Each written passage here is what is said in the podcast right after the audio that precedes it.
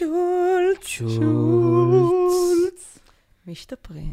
אנחנו אה, בפודקאסט טלג, אור ירדן נאור, אתם כבר מכירים, ואנחנו מתארחים אצל הדי אור, אה, אספנות ישראלית על המדף, אה, עמוד פייסבוק מומלץ, הרצאות, ישראליאנה, מומחה לישראליאנה, תודה שהוא גם נותן לנו את הסטלג. המצאת מילה כרגע? לא, ישראליאנה, זה, זה, it's זה a thing. מוכר? מה ש... זה, זה נקרא מוזיאון ישראליאנה, מה שיש להדי פה באוסף שלו. כל מה שעשו פה בארץ. לא, ב- אהבתי, זה כמו גרסה פרובנציאלית של אמריקנה, בדיוק. שזה בדיוק כאילו מה שקורה בישראל תמיד. בדיוק. אמ, ניתן תקציר מאירועי הפרקים הקודמים, מישהו רוצה לקחת את זה? תראה. עשית את זה כל כך יפה עד כה. כן, נאור עשה את זה בפעם שעברה, אבל בסדר, אם את מחמיאה לי, אני אמשיך. היה לנו פורפליי עם כלב. אז uh, היה לנו פורפליי עם כלב, uh, והזריקו לגיבורה שלנו איזשהו סם לא ידוע שעורר בה את החשק העמוק, או. שלא, שלא, או שלא. או שהחשק היה שם כל הזמן. אנחנו נגלה. זה, זה הטוויסט הסודי. She was this monster all along. והנרי מנע ממנה אה, לממש את נשיותה המינית המתפרצת.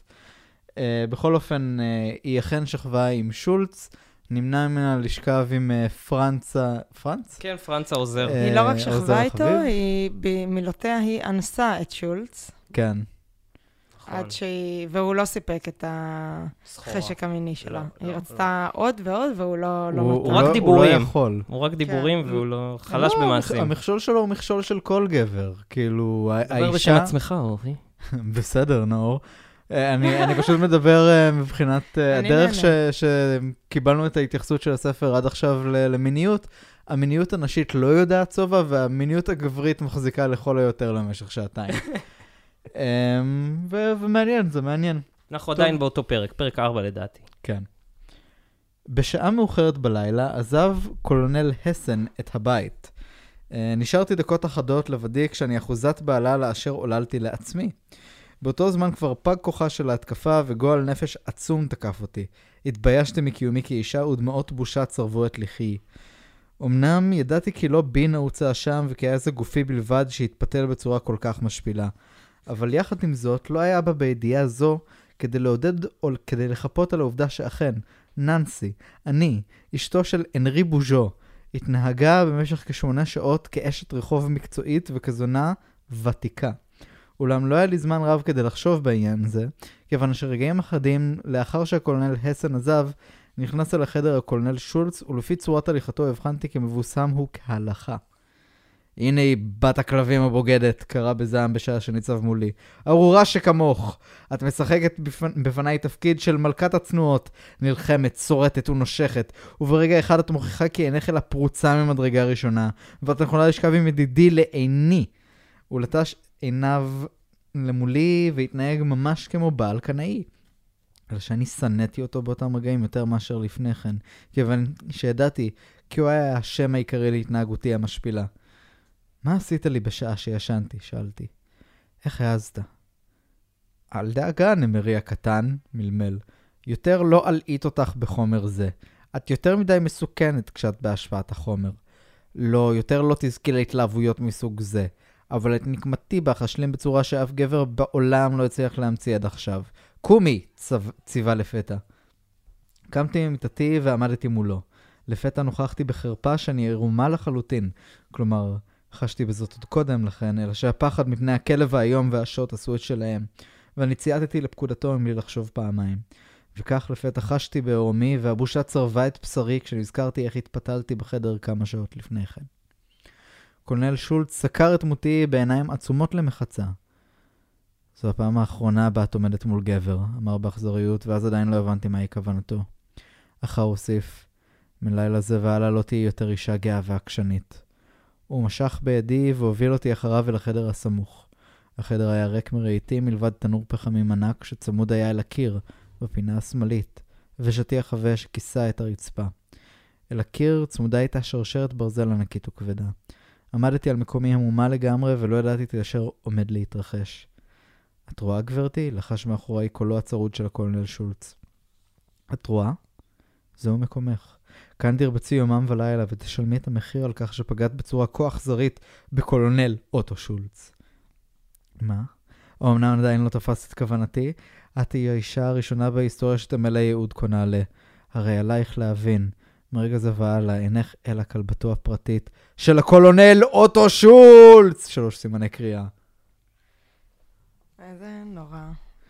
פרצתי. בבהלה. והדפתי, אתם רוצים... זה אה, כמובן, אה, כן, אני רק רוצה להזכיר את, את, ה, את הספר אה, אה, ששכחתי את שמו, אבל אורי יזכיר לנו, ש, שמספר על יהודי שנאלץ להפוך לכלב בשואה. אדם בן כלב. אדם בן כלב של... קניוק. קניוק. תודה. אז אי אפשר שלא לחשוב, להיזכר ב... כן, יכול להיות מעניין לקרוא אותם אה, יכול להיות. לצד. אני, אני לא אתפלא אם קניוק קרא את, אה, את הספר הזה, דרך אגב. אני אתפלא, אבל אני לא אתפלא אם... אה, אמ, זו, זו שאלה מעניינת. זאת אומרת, אף אחד מאיתנו לא מקצוען בתחום הזה. לא. אבל אנחנו יודעים. שהייתי כלבתו... אני, אני מומחה בפורנו באופן כללי, אל, אל תשים אותי עם הרפש הזה שקורא פורנו שואה. אמ, אבל בשורה התחתונה, כאילו, הספר הזה כן היה ב- באיזושהי מידה של פובליציסטיות. זאת אומרת, היה מוזיקאי בארץ, כל, אה, שולצה היום, אה, ש, שעבד הרבה יחד עם פורטיס. כן. עכשיו, הוא פעל בשנות ה-90, 80 מאוחרות. לא, הספר הזה מופיע באסקימו לימון הראשון גם, דרך אגב. כן, זאת אומרת, כמה אנשים קראו אותו? מאוד קשה להעריך, אבל... הוא אה, היה בתודעה, היה בתודעה בשנות ה-60 בטוח. כן, אז אה, להעריך מה הייתה ההשפעה שלו, יכול להיות שרק בעצם העובדה שהוא קיים, ויכול להיות שאנשים באמת קראו אותו ואנחנו לא נוכל לדעת שהם קראו אותו. אני, תנו לי לעשות את ה- מה שלא עושים, אבל uh, מעניין באיזה שנה נכתב אדם בן כלב. ש- לא, לא עושים? לא בודקים בגוגל היום דברים? לא בזמן זה פודקאסט. אסור- לא, אבל זה אבל בזמן אדם בן שאנחנו כלב, מתדיינים, וגם, אה, תראה, אין ספק, אורי, שלעומת הסטלג הקודם, 1900. הסטלג הזה כן נותן פורקן או מקום. זה כן, אם הייתי מניחה שהם היה לי איזה שהם חוויות או רגשות שלא הייתי יכולה לדבר עליהם, יש, זה כן מחייב אותך לגעת ברגשות שלך באיזושהי רמה. אה, ואני חושבת שבקטע הזה הספר עושה את עבודתו נאמנה. אני מסכים. אה, אדם בן כלב יצא לאור ב-1968, חברים. סך הכל שש שנים אחרי שולץ. אוקיי. אז אה, צירוף מעניין. מקרים? I don't think so. לכל הפרופסורים שיושבים בבית. ומקשיבים לנו. אורי, סוף סוף יהיה לך דוקטורט, הנה, מצאנו לך נושא. כן, אם תצליח לדחוף אותי חזרה לכלוב המשוגעים של האוניברסיטה. אוקיי. אמ, אוקיי. מרגע זה והלאה אינך אלא כלבתו הפרטית של קולונל אוטו שולץ! פרצתי בבהלה והדפתי את הקולונל בכל כוחותיי. הוא איבד את שיווי משקלו ונפל. זינקתי משם וברחתי דרך חדרים אחרים כשאני מבקשת את בגדיי ומחליטה להילחם בעקשנות עד הסוף על חירותי. השעה הייתה שעת לילה מאוחרת. נכנסתי אל החדר בו נמצאתי מיום שהובאתי אל המקום הארור הזה, התלבשתי במהירות כשאני מאזינה בחרדה לכל רחש, אולם דבר לא התרחש בינתיים. כנראה שהקולונל היה שיכור יותר מאשר חשבתי, והוא איבד את ההכרה כאשר נפל. ארזתי לי חבילה. קטנה של בגדים, ופניתי לכיוון המשוער של היציאה. Um, ליד הפתח עמד אוטו שולץ כשהוא מחייך. לידו פרנץ המחזיק בכלב בידו האחת וביד, ובידו השנייה שוט. אוי, לא. אוי, לא. פרנץ, לא! Don't do it, פרנץ. לא קפצתי עמוד במקרה, נכון? הוא היה בעילפון. כן. טוב, לא, לא דילגתי, זה העמוד הנכון. אולי זה היה, יש שני אוטו שולץ. Mm. כן. זה הסוד של זהו, הסיפור. זה, זה בעצם, רוצים לדבר על השראה, זה כאילו... פרסטיג'. אה, זהו, כן. זה פרסטיג'. כל הזמן שני אוטו. שולץ, שנינו כרתנו את האצבע. זה מחויבות לתפקיד, חברים. כן. רצינו לטייל קצת, לא כן? אמר קולונל בלעג. אמנם חשבתי כל כך קל להימלט מידי? בחרתי שלא להשיב. הכל היה כה מכוער ומבחיל. כבר לא היה לי יותר כוח להילחם. למעשה התרחשו הדברים הרבה יותר מהר מכפי, ש... מכפי יכולת תפיסתי. וכך עמדתי שם, מול השניים והכלב, בידי חבילת הבגדים, וכל אשר הייתי מסוגלת לחשוב באותו רגע היה לא יותר מאשר משפט אחד, שחזר וזמזם לי אי שם בראש. אני כל כך רוצה לגמור עם כל זה. ואכן כך גם פעלתי. לפתע הדפתי את הקולונל בכל כוחותיי ופרצתי אל הגן כשהחבילה נשמטת מידי. רצתי במהירות, בעוד אוזניי קולטות את פקודתו, הקצורה, את פקודתו הקצרה של שולץ. שחרר את הכלב! ומיד לאחר מכן את קולו של פרנץ. תפוס אותה, מקסי! לא עבר זמן רב, ושוב הייתי מוטלת על האדמה כשהכלב הארור נוגס חתיכות משמלתי ומבשרי גם יחד. פרנץ הגיע ראשון וסילק את הכלב בביתה כשהוא מרטן לעצמו דבר מה בגרמנית, משהו מעין לעזאזל, נמאס לי כבר עם כל זה. וריטון זה עורר בליבי תקוות רבות. מיד חדלתי להיאבק והנחתי לפרנץ לשאת אותי על זרועותיו החזקות כשאני מעמידה פנים כאילו איבדתי את הכרתי. הוא עבר על פני הקולונל ונכנס אל הבית. אני חושב שבנקודה הזאת... ירדן. אעביר את הספר הלאה. אה, רק תסמן לי איפה אתה. בפיפפו... כאן. הפסקה האחרונה בעמוד 58, חברים. לאחר שהשכיב אותי על השטיח הרך, קרא פרנץ לידי והחל משפשף את רכותיי בתקווה להשיב אליי את רוחי. אולם הוספתי בעקשנות להעמיד פנים כאחת שאיבדה הכרתה לחלוטין. בינתיים נכנס הקולונל לחדר ופקד על פרנץ לחדול, ואז שמעתי בפעם הראשונה את שיחתם של פרנץ והקולונל בגרמנית, ושמחה רבה הציפה אותי על כך, כי לא גיליתי עד עתה לשוב... לשובי את העובדה כי אני שולטת בשפה זו. פרנץ אמר, אבל אדוני, היא איבדה את הכרתה. הקולונל הפליט נחרד בוז, אתה יותר מדי מרחם עליה. אבל בכל זאת, אדוני, הרי היא אדם כמוך וכמוני, אמר פרנץ, וגלי חום והכרת תודה גאו בליבי למשמעות דבריו. אתה יותר מדי רך, פרנץ, מלמל הקולונל. אינך יודע מה אישה זו עוללה לי. אינך מתאר לעצמך איזו שטן היא. מלבד זאת, עליי להוציא מפי הסודות חשובים ביותר לגרמניה, ואשר הרבה דברים חשובים וגורליים לניצחון תלויים זאת. קיבלתי פקודה ועלינו לבצע אותה בכל האכזריות האפשרית. הוא שתק לרגע כדי לתת אפשרות לפרנץ לעקד את דבריו, ובאותו רגע ממש רציתי, כל כך רציתי, לזנק על הנבל ולחנוק אותו במו ידיי ולזעוק כלפי פרנץ בגרמנית, כי כל זה שקר וכזב. אך התאפקתי בכל כוחי כי ידעתי שלא אצליח להשפיע דבר על פרנץ, וכי הקולונל יבחר לרוצץ את גולגלתי ברגע שתהיה לו ברור כי אני מסוגלת להשפיע על פרנץ. המאמץ היה קשה, אך לבסוף ניצחה ההחלטה לבלום את הפה ולצפות לש... ולצפות לשעת כושר. בינתיים הוסיף הקולונן לדבר ולחזק את ליבו של פרנץ. מלבד זאת, אתה הרי תצטרך לעזור לי בתפקיד הקשה... רגע, מעבירה דף. זהו דף עיקש. דבוק. הקשה שהוטל עלינו, הוא כוונתי לחיסולם המוחלט של אלפי פושעים ובוגדים המסוכ... המסוכנים לגרמניה. ועליך להבין, פרנץ, כי לא תהיה זו מלאכה קלה. בעוד כמה ימים תושלם הקמת המחנה, ויתחילו לזרום אלינו אלפי פושעים מדי יום ביומו. אנחנו מוכרחים להיות חזקים ברוחנו ובנפשנו, כדי שנצליח לבצע את התפקיד הקשה הזה בכל היעילות. אסור לנו להיות רכים. ברור, ברור, השיב פרנק קצרות, ולפי צליל קולו הבנתי כי ליבו אינו שלם עם מפקדו, ודבר זה הפיח בי תקווה לגבי העתיד. עכשיו עזוב את החדר והנח לי לטפל בה, פקד הקולונל. פרנץ עזב את החדר ללא הגה נוסף, ואני נותרתי לבדי על השטיח מול מעני האכזר והמטורף, כשלידו רובץ מקסי, הכלב האכזר והנאמן. הקולונן קרא לידי והפחל להפשיט ממני את הבגדים. פחדתי להגיב או להתנועע, כי ידעתי שהכלב מצפה להזדמנות מעין זו כדי לנגוס חתיכה נוספת מבשרי. לאחר שסיים, התרומם הקולונל וסקר את גופי העירום השוכב לרגליו. אחר בעט בי קלות ברגלו. קומי! הבנתי כי איזה חסר טעם להוסיף ולהעמיד פנים כמתעלפת וקמתי על רגליי. הוא משך אותי אל הפינה בה הייתה תקועה השרשרת שהייתה מחוברת אל הקיר. קראי על ארבע, צבח לפתע. לא הבנתי. עמדתי שם בחדר ולטשתי את עיניי. קראי על ארבע, פקד שוב הקולונל באכזריות רבה. הבטתי בו, אולם פניו היו אטומות. לא היה בהן כל רגש, אפילו לא שנאה. פני מפלצת קרים ומרוחקים ללא כל תגובה איזושהי. הבטתי בכלב הארור שרבץ מתוח כולו לרגלי אדוניו, ואז, לפתע, פרצתי בצחוק היסטרי היום. הקולונל אחז בעורפי והכריח אותי לקרוע ברך ולעמוד על ארבע. אז חיבר את שרשרת הברזל והידק אותה על צווארי. השרשרת הייתה מתוחה ואדוקה, כך שלא יכולתי להתרומם ממקומי או לנוע בשטח. ואז נופף הקולונל שולץ בשוטו. לנבוח! פקד. נדהמתי. לנבוח? פקד שוב. אבל מיד ונביחות כלביות אמיתיות. ארור, סיננתי בין שיניי, ארור תהיה לעולם, קולונל שולץ. לנבוח! חזרה הפקודה, והשוט התנופף מעליי וניחת על גבי הערום. צרחתי בכל כוחי, אך הוא חזר שנית על המילה האיומה, לנבוח. ושוב נופף בשוט והצליף על גבי. דם החל ניגר מגבי, ואני, שמע... ואני שמעולם לא טעמתי טעם היום זה של צליפות שוט על, גבי... על גב עירום. פתחתי את פי והתחלתי לנבוח לפי פקודותיו של הקולונל המטורף, ולכל נביחותיו תשובתו של מקסי, הכלב האיום. אז הסיר הקולונל את בגדיו, ובא עליי מאחור כשהוא עומד על ארבע ונובח גם הוא יחד עמי, עד שאיבד את הכרתו.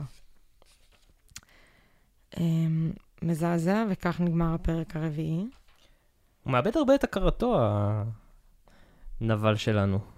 כן, הוא נורא לא הוא מושלם. סובל מתסמונת אה, גמירת טילפון. כל הכוח שלו מגיע בגלל שהוא כאילו מצליח אה, להתקמבן כמו שצריך במערכת. אנחנו לא רואים שיש לו הרבה מעבר לזה. אני, אני אוהב את כמה ש... אה, ששולץ הוא לוזר. וכן, אנחנו חייבים להגיד שסוף סוף הגענו כאילו למאני טיים. כאילו, התוכנית להיות כלבתו הפרטית של קולונל שולץ סוף סוף... מתממשת לנגד עינינו. כן, תופסת עור וגידים, זה כבר לא נשאר ברמת הכותרת בלבד. כן, ואפילו אתם לא יכולים להיות אדישים עם ניסיונות הדיבורי המסביב שלכם. לא. אני ראיתי דמעה לחלוכית. כן, כן, זה היה לא פשוט. אני... טוב, היה את, ה, את הפלירטוט עם הכלב אה, בפר, בפרק הקודם, וזה מזכיר לי שלאורי יש נאום שלם על...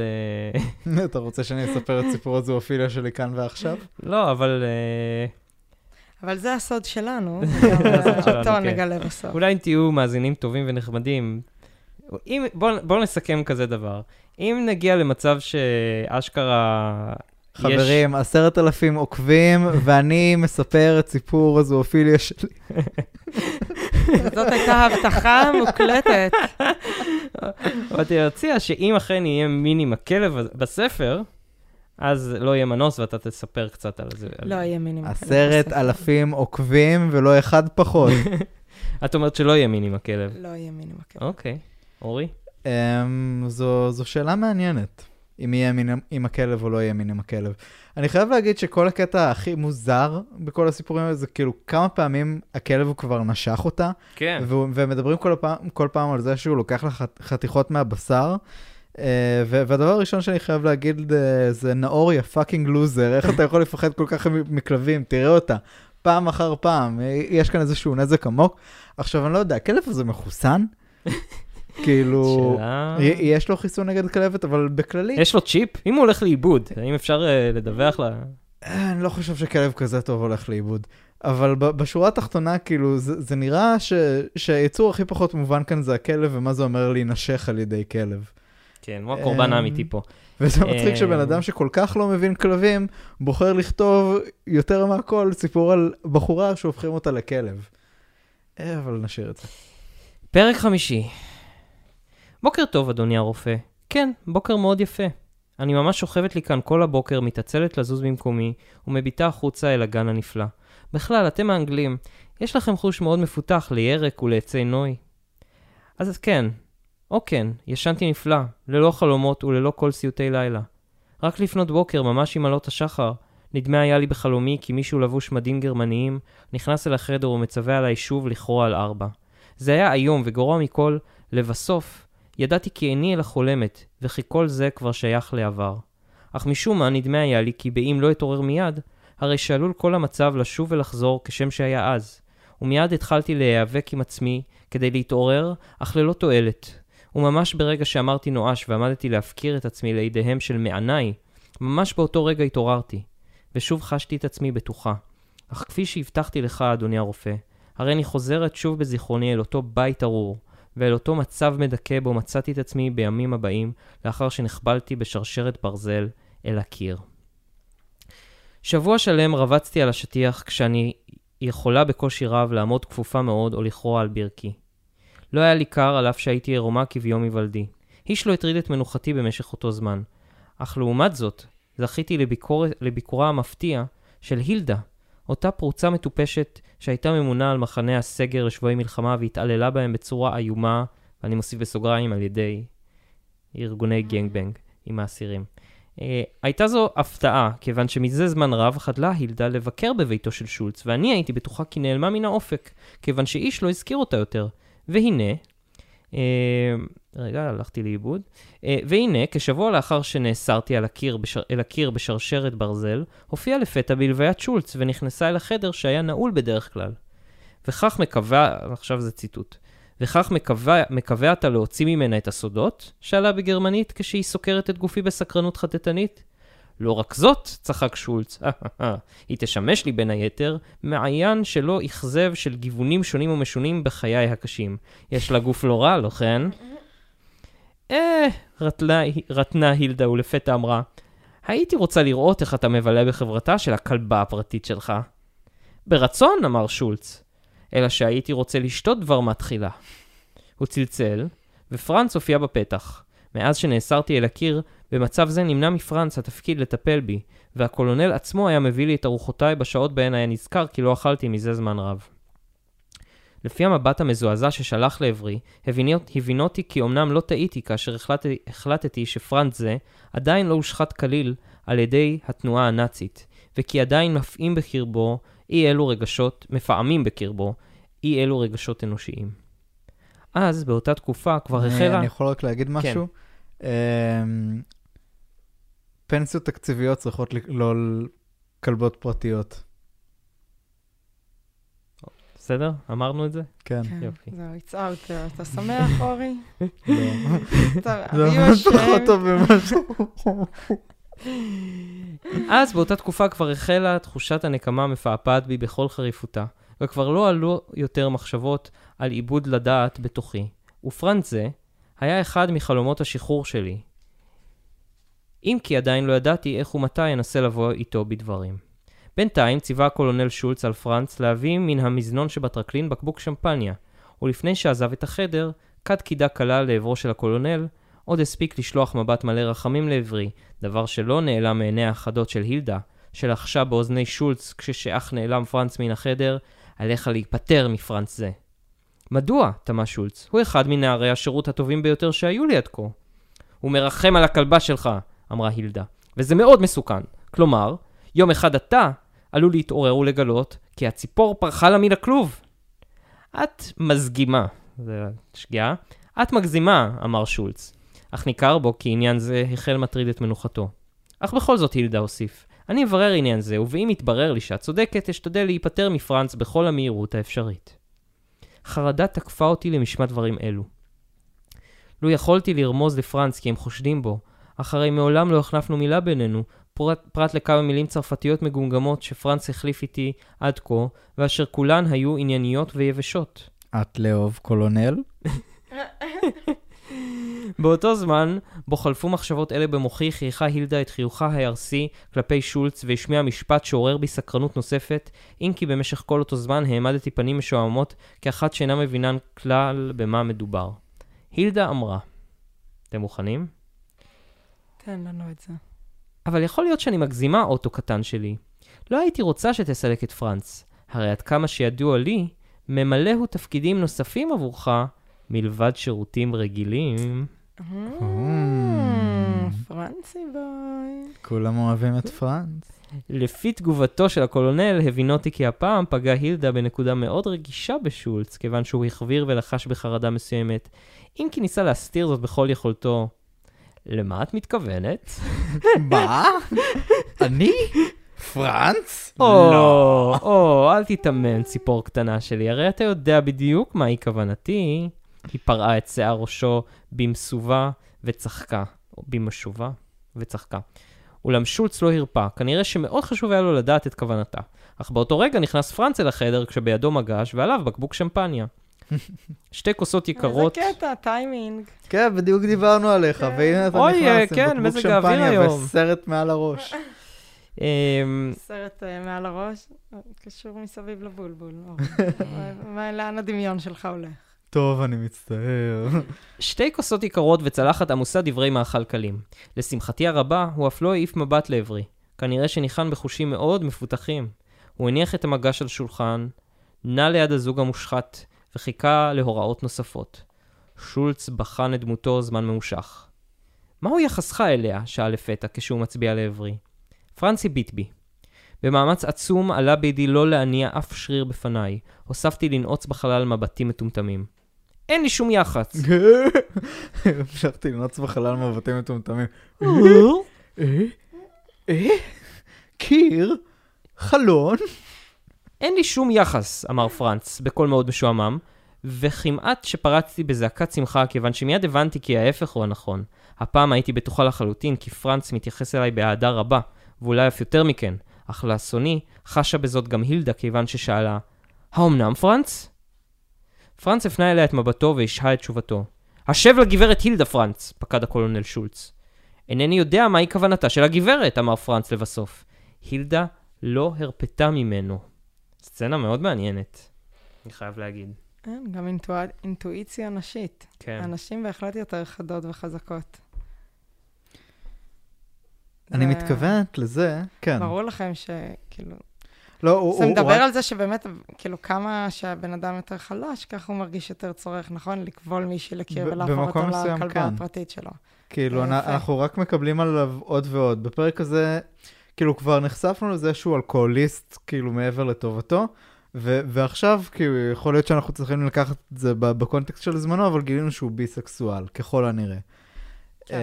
אמ, ו- וככל שהסיפור נמשך, וגם אה, אוהב חיות. יש לו יותר ויותר כוח עליה, אבל גם אנחנו רואים שיש לו פחות ופחות כוח ב- באופן כללי. מצוין. ואני חושב שכן, המתח שזה נותן לדמות שלו, אה, הוא מדהים. זה, זה כאילו, זה, זה באמת לוקח את זה מהסופר איבל בד גאי שאנחנו רגילים אליו, ואנחנו מוצאים כאן בן אדם שהוא כל כך פתטי. זה מזכיר קצת את הסיפור של היטלר במידה מסוימת. כן, אני, אני מבין למה אתה. מתכוון. טוב, אה, ומה מה שמוביל אותי לנקודה שהיא נורא מעניינת, אנחנו יכולים אה, להגיד עכשיו שקביעות בית המשפט בנוגע לספר הזה היו לא נכונות, או לפחות לא מלאות. אוקיי. כאילו, אתה יכול לטעון שיש כאן תועבה, אין ספק. זימה, השחתת הנוער, כל הדברים האלה נמצאים כאן. אבל להגיד שזו המטרה היחידה של הספר הזה, ואין בו שום דבר חוץ מזה, זה, זה לא לתת לספר קרדיט על הנקודות שבהם הוא כאילו כן מצליח להעביר אותך דרך חוויה כאן. Uh, והוא מצליח להפתיע, והוא מוציא אותך מעבר לשגרתי. Uh, ו- וקוסמק, צריך ללמד אותו בכל בית ספר תיכון. לא, אבל uh, צריך לתת לו את הקרדיט שהוא כן עושה את מה שהוא עושה, uh, בצורה שיש בה משובה ו- ורעננות. ווואלה, אם הייתי uh, מאונן בשנות ה-60 והיית נותן לי את הדבר הזה לאונן עליו, הייתי אומר, חכה 50 שנה ונראה לאן אנחנו הולכים, אבל לעכשיו אני מניח שזה בסדר. אני מתכוונת לזה שנדמה לי, כי את, שנדמה לי כי אתה מרחם יותר מדי על המפלצת הזאת, קורעת שם על השטיח. בעצם נדמה לי שאתה אפילו מחבב אותה, ואל תנסה לשקר לי. אתה יודע שאני אעשה, שאני אישה עם חודים, חושים מאוד מפותחים. אז אמר פרנץ דבר מה שעורר את פליאתי הרבה, אם כי לפתע נזכרתי באלפי פרטים זעירים שבעבר לא ייחסתי להם כל חשיבות. הוא מלמל. הרי הגברת הילדה יודעת בעצמה כי אין לי כל יחס שהוא לגבי נשים. וואו. מעניין, מעניין מאוד.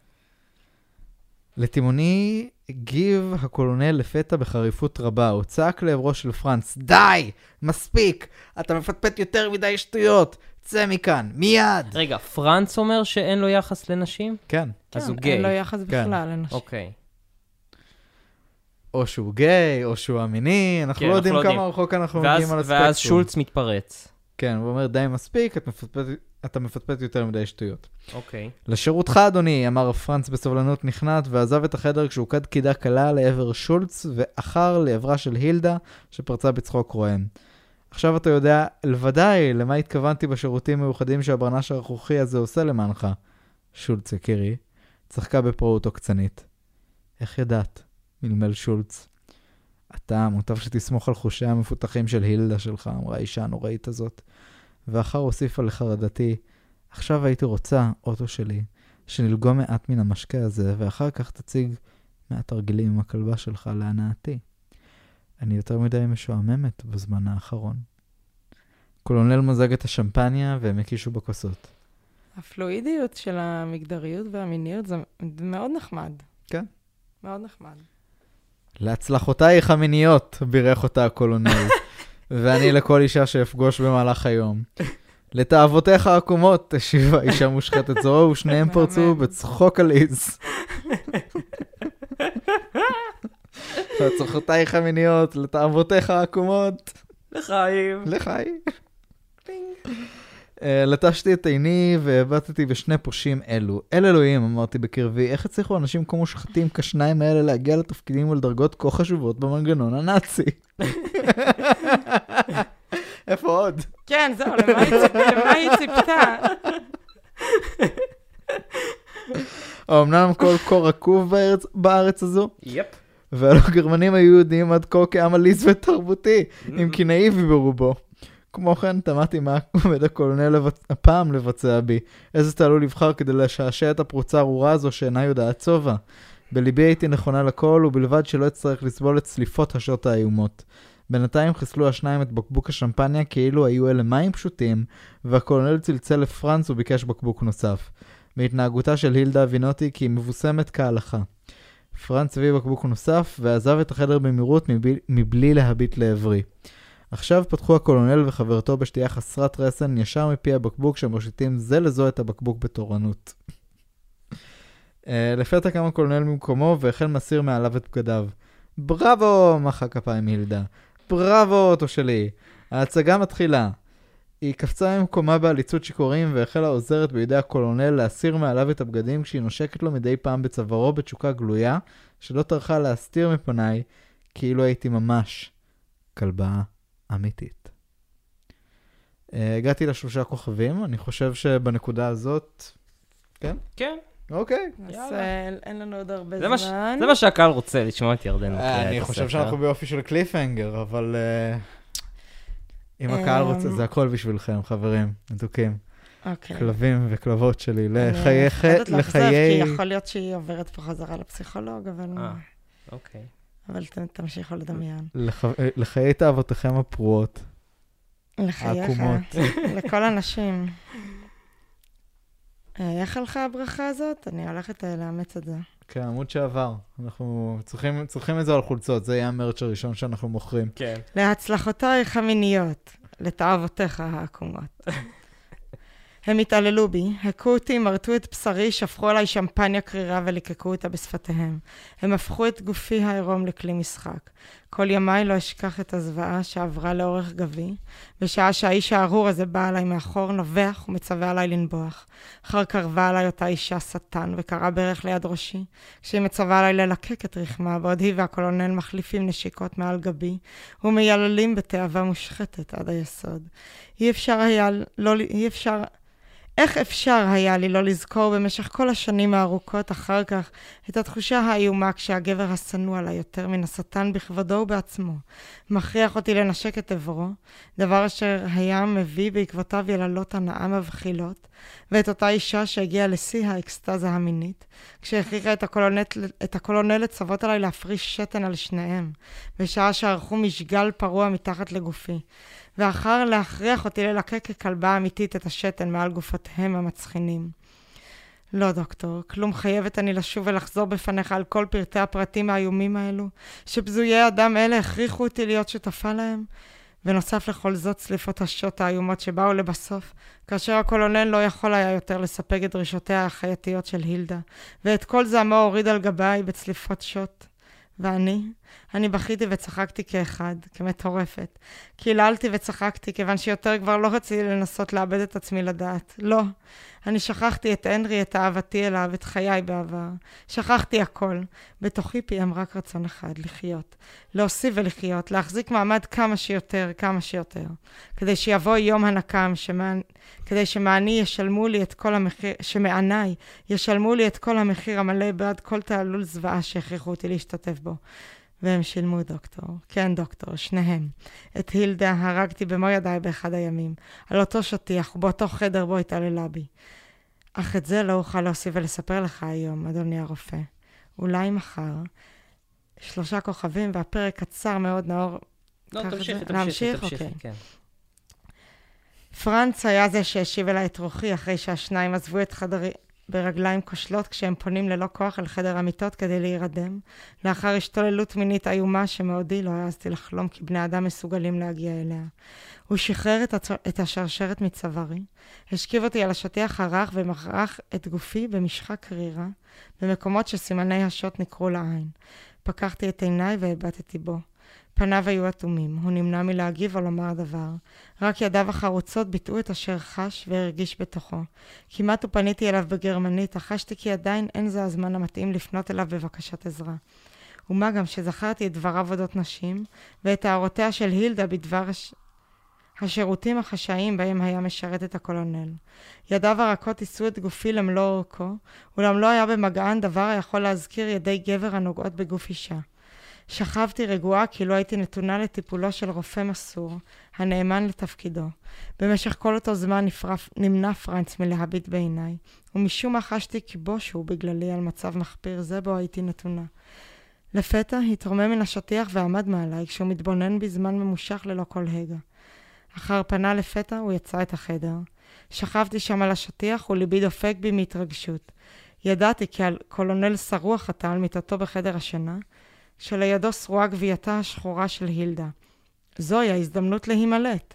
עליי להשיג אי אלו בגדים ולצאת את המקום המטונף הזה. עליי להתרחק כל היותר מהר ממאורת הפריצים הזו. לא היה ספק בליבי כי פרנץ הניח אותי לבדי כאן מתוך סיבה אחת. עליי לבצע את הדבר. אך למרבית הפלא, גופי לא נעלם למחשבותיי. הייתה זו הפעם הראשונה לאחר שבוע תמים, בה הייתי יכולה לשכב מלוא אורכי על השטיח, למתוח את איבריי הכואבים וליהנות מתו, מחום התנור שלידי. הייתה זו הפעם הראשונה לאחר שבוע, בה לא חשתי את השרשרת הכבדה על צווארי. וכך נתונה הייתי במצב מביך ביותר. מחשבותיי נתונות היו הרחק מכאן, ומוחי תכננת לפרטי הפרטים את סיכויי הבריחה, אך בו בזמן נח לו גופי עייף על השטיח ומעין לשתף פעולה. קיללתי את גופי שחמד לו להתפנק דווקא בשעה כה גורלית, אך לא הייתה לי כל שליטה עליו. ידיי מיענו אפילו לנוע כדי להיעזר בהן ולהתרומם מעט. רגליי נתונות היו על השטיח, כפופות מעט אך רפויות כרגלי אדם החולה בשיתוק. לא יכולתי לנוע ממקומי. היינו שם, על השטיח. בחדר העינויים המיוחד במינו של הקולונל שולץ.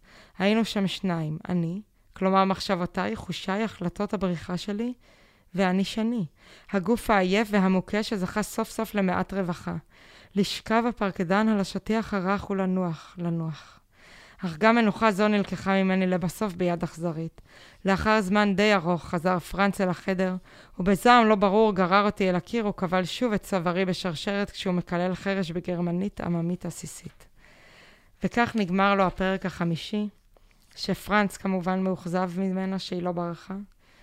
והדואליות הזאת בין הגוף שלה לבין המוח שלה מופיעה כבר בפעם השלישית או הרביעית, אה, גם לגבי תחושות הגוף, שהגוף שלה יכול להפריד בין אה, תאוות חושים אה, שהיא נטו גופנית לבין מה שקורה בפנים בצורה, בצורה מודעת, וגם כשהיא אז שנאה את עצמה על איך שהיא התנהגה וידעה להפריד את התאווה הגופנית מהסלידה המוחית.